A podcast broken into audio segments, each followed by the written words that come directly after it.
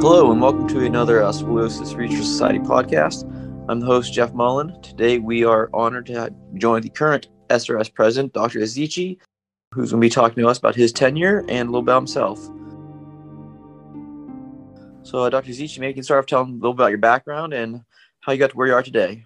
Thank you, Jeff, uh, having me in this podcast. It's, it's a great honor for me. Uh, I'd like to say something about myself, how I got to where I am today. I was born in medium-sized Turkish city on the Black Sea coast in 1965. I came to Ankara the capital of Turkey as a medical school education, and I finished my orthopedic residency at Hacettepe University in the Ankara. Uh, after residency, I worked as a short-term attending at two different universities in different places. And late Mark Asher was my mentor during my one-year research fellowship at Kansas University of Medical Center. Following, after finishing my fellowship, I returned to Turkey. I began my academic career as an assistant professor in Hacettepe. Uh, I did my residency there and I worked for over 20, more than 20 years. In 2003, I was promoted to full professor position in 19, and two and a half years ago, I decided to leave university my own decision. It was very difficult decision, but unfortunately I made. In Ankara, I founded and directed a private pediatric orthopedics and spine center, which I continue to work in. Uh, in Turkey, I held different positions of uh, leadership in different professional organizations, but most importantly, prior to joining SRS, I worked at European Pediatric Orthopedic Society, EPOS, actively as a chair of reading committee, member of the board of directors, and, and I served EPOS as president in 2012. Since 2006, I've been a member of European Orthopedic Board in the writing committee and also participate as examiner. I'm the only Turkish member of IPOTT, namely International Pediatric Orthopedic Think Tank. Since the establishment of GSSG, Growing Spine Study Group, I assumed active responsibility there and became a board member after merging two foundation, uh, two study group, I'm still currently serve on the board of Pediatric Spine Foundation. This is the brief summary of my academic career. It's quite an impressive list of accomplishments you've got there. Um, maybe tell us a little bit more about how you got involved with the Scoliosis Research Society. SRS, it's honestly my favorite society since the first day I met SRS. SRS is an acronym I'm sure I've heard before, but throughout my year in Kansas, I came, I came to understand the meaning of SRS because Mark Asher, my mentor, I said, who recently passed away, was a passionate fan of SRS. I can't recall a day when the SRS wasn't mentioned they kept all the abstracts book abstract books in as a safe place in office. In my free time during my fellowship i recall reading the most of the old abstracts. When one when the day my fellowship uh, finished one of my fellowship studies was accepted to the podium. I was thrilled. In 1995 I met the first SRS podium in Asheville. In 96, I was accepted as a corresponding member of the family. At that time, OUS member is being was being only corresponding member. Active membership doors was closed. Beginning the early 2000s, I gradually began to climb the stairwell and a traveling fellow in 2002. I believe we were in the second group of international traveling fellows. I had the opportunity to visit nine uh, significant United States uh, cities. This program has made a significant impact to my career in terms of networking. I met many important names during this uh, tour, and I'm still keeping a close relation with most of them. During those years, SRS was sending some of its young selected members to leadership development program at Kellogg Institute in Chicago. I was one of the fortunate members who had the opportunity to take this course. And then committee work began.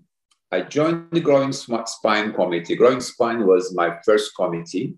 I worked with a member and then I chaired this committee. And the same years, SRS made a big decision, expanded its globalization efforts. And the, this is, if I remember correctly, is the mid 20s, the first strategic planning meeting were held in Seattle, and then two other uh, strategic planning meetings were organized in different places. I was invited to represent all US members in the first three of these meetings. To begin, corresponding membership were converted to active membership, and the OUS members were given the opportunity to serve in the leadership roles. Uh, the, on the board, all US members began to be represented. I was one of the first OUS member of BOD. I served uh, the program committee for three different occasions, and the, I was the first OUS chair of this committee. I was later elected to PL and now uh, the president. Please accept my apologies for making the story a little too long, but I believe it was important to underline that this journey took almost 25 years and reach by taking necessary steps and spending necessary time to each. Last but not least, I would like to bring up an extremely significant point to your attention. In the last 25 years, 25 of my works have been accepted for the podium, and five of them are selected as the Hibbs Award session. Fortunately, unfortunately, I didn't get this award yet, but I'm still optimistic for future. I'm sure you're going to keep working, uh, trying to achieve more, and hopefully someday you'll get that Hibbs award you're trying to get. Aside from those things you said already, what are the other big takeaways you've had from your time as president? Yeah, thank you. Uh, I'm the second OUS president of this society. Ken Chang was the first, and just really pioneer in this field. But as an OUS president of one of the global, real global society of the world, I was aware that I had a different mission. And my main motivation uh, during my presidency was to open SRS's doors to anyone who is ready to contribute and become a member of this family. Bolstering the position of spinal surgeons with a background in neurosurgery, uh, because uh, still we don't have too much neurosurgical friends in our society. Only few of them has reached the leadership position. I don't believe, I didn't believe we have any, any barrier for neurosurgeons, but uh, this is the reality. Uh, one of the, uh, the, the project I implemented AANS, uh, the task force, just for search the reason of this uh, misrepresentation in SRS. Anyway, uh, and increasing the visibility of our younger members to allow them to climb the steps to the leadership faster and remove any existing barriers by opening the discussion all facets of diversity, including diversity, there's many aspects, including religion, race, geography, and sexual orientation, allow OUS members to have more active roles within the organization, conveying up to date information to every corner of the world in the most democratic way possible, where all necessities of the mission. I'm, I'm really happy that AANS, SRS, diversity, equity, inclusion, early career surgeon, and blended learning task forces have made great strides toward these goals. Today, more than half of our committee and task forces are led by OUS members. I will forever be proud to have pioneered this development.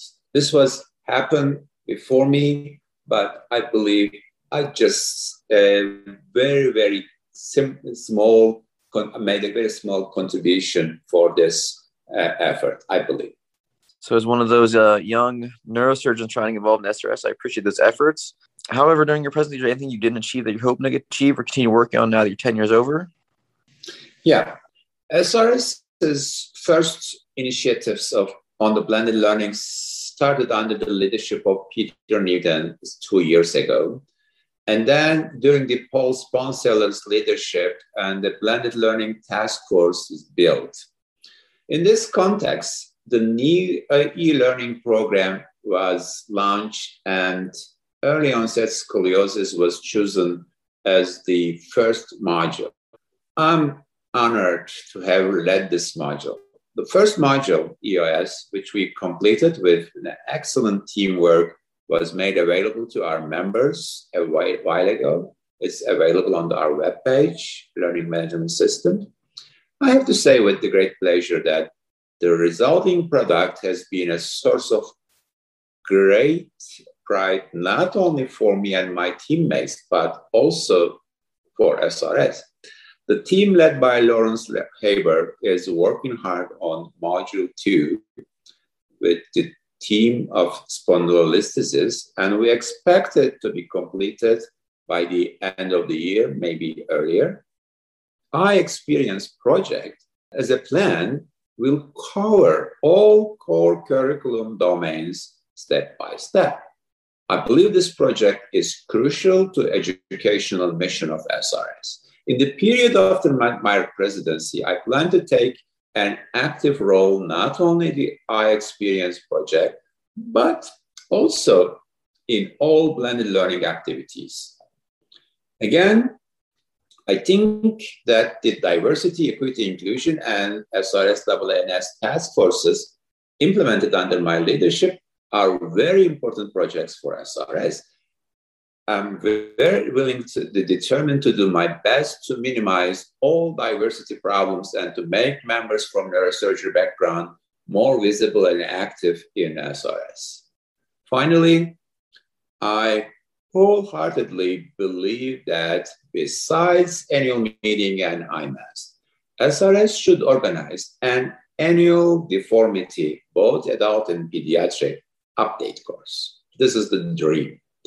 I have made great efforts to bring this project to life recently by gathering uh, two well established deformity courses International Spine Deformity Symposium by Larry Lenke, Chris Shaffrey, and Cutting Edge on Spine Deformity Symposium by Harry Shufflebarger, Peter Newton, and Randy Betz. The respected leaders of both courses welcome my proposal we recently signed a letter of intention with this leader, mutual uh, signature by SRS and the leaders of this course.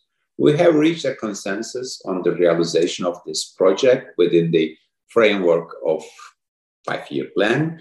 We have established a task force under SRS just for this purpose. I'm the member of this task force as well.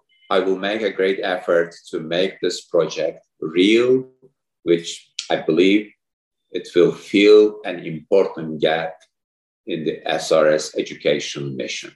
sort of as, as all great leaders uh, are always looking to the future. I'm sure you're no different. What changes do you see happening in our field uh, or in SRS in the next couple of years? Yes. And the next year, I'll complete my 30th year in the spine practice.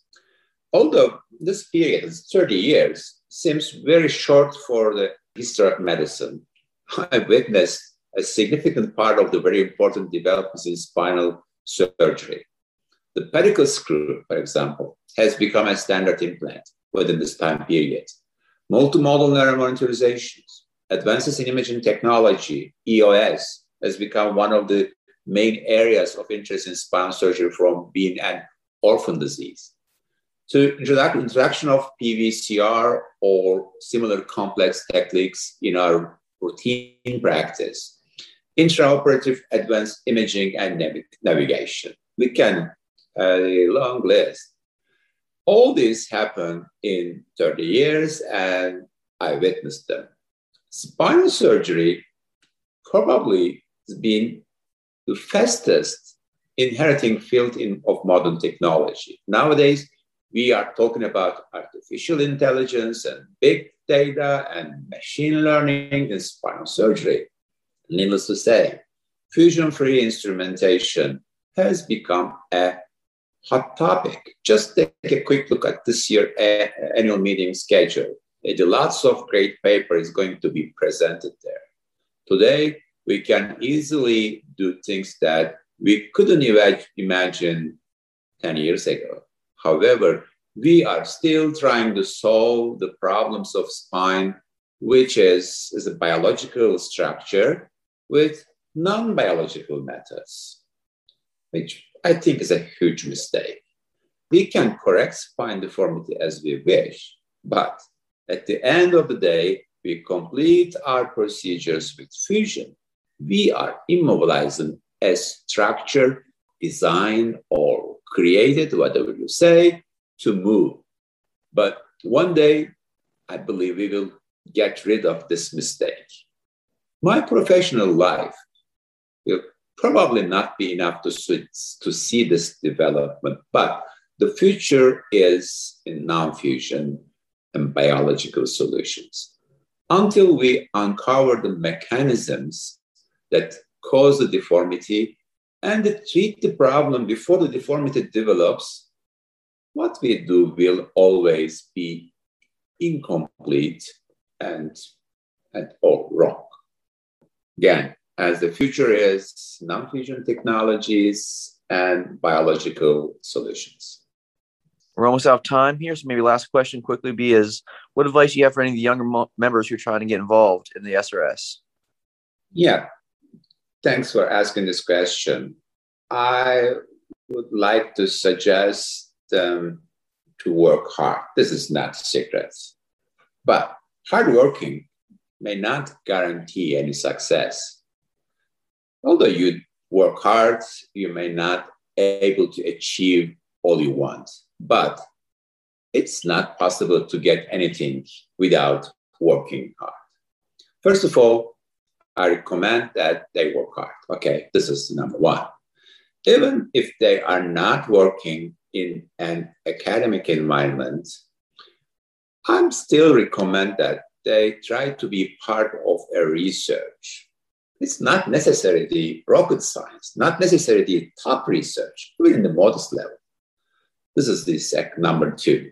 Networking and the being a part of scientific community, scientific world, enrich people. This is number three. It opens new doors to people and expands their horizons. Uh, please let them take this advice seriously. Hardworking, research oriented thinking, and networking. That's all. Once again, Dr. Yazici, thanks so much for all your time. This has been a, great conversation we had. Congratulations on your presidency, but I think we're running out of time for the day. So I uh, look forward to a great meeting in St. Louis. Thanks, Jeff, having me again. Thank you. See you in St. Louis. And I encourage all of listeners to join the next SRS podcast. Thanks, everybody. Have a great day. The Scoliosis Research Society is a nonprofit professional organization made up of physicians and allied health personnel. Their primary focus is on providing continuing medical education for healthcare professionals and on funding and supporting research in spinal deformities. Please visit srs.org for further information.